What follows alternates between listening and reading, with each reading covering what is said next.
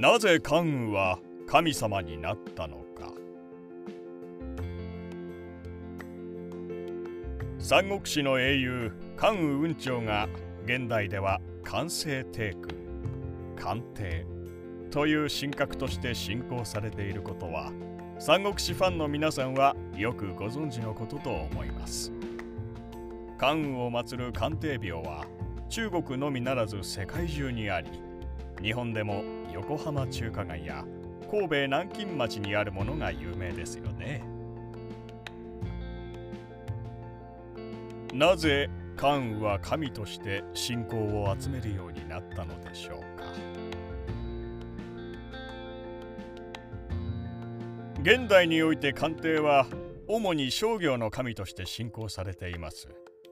これは関羽が自分の配下の兵士を管理するのにそろばんを用い帳簿に記録する姿から連想されたという説がある一方関羽が元は塩の密売業を営んでいたことにちなんでいるともされます。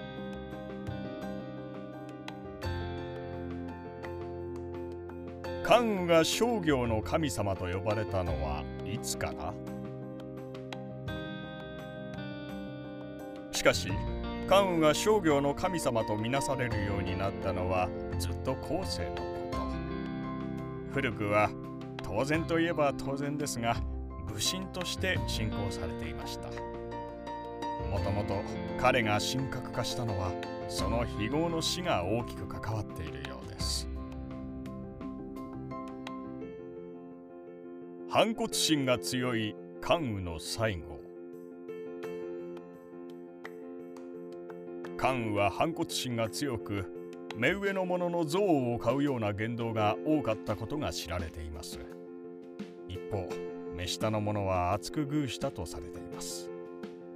関羽のそうした数々の言動は巡り巡って最終的には義と呉をして反関羽の連合を組ませるという最悪の結果を招きました。219年。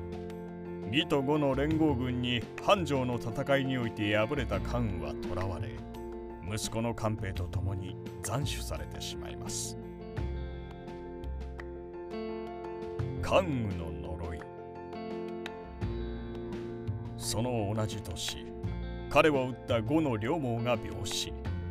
翌年には曹操が死ぬなど関羽の死後彼に関わりのあった人物が立て続けに幾人も他界しています。中国にはもともと非業の死を遂げた人間は強い霊力を持つと信じられており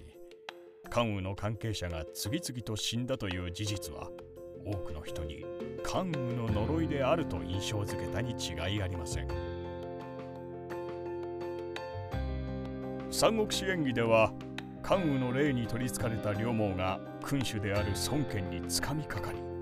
その直後に大量の吐血をして死ぬという場面や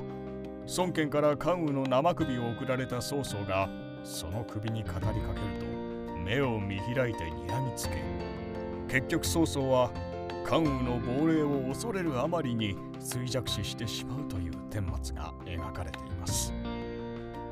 こうして関羽は超自然的な存在として認識されるようになり人々の間で神格化されていったようです。関羽の存在は忠義の死のシンボルとして利用しやすい。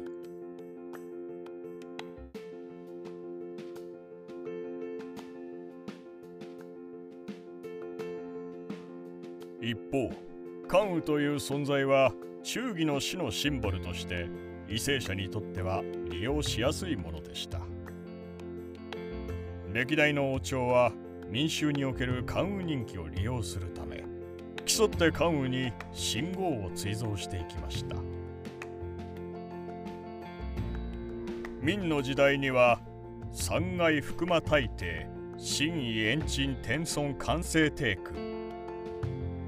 三階福間大帝真意延伸天孫完成帝区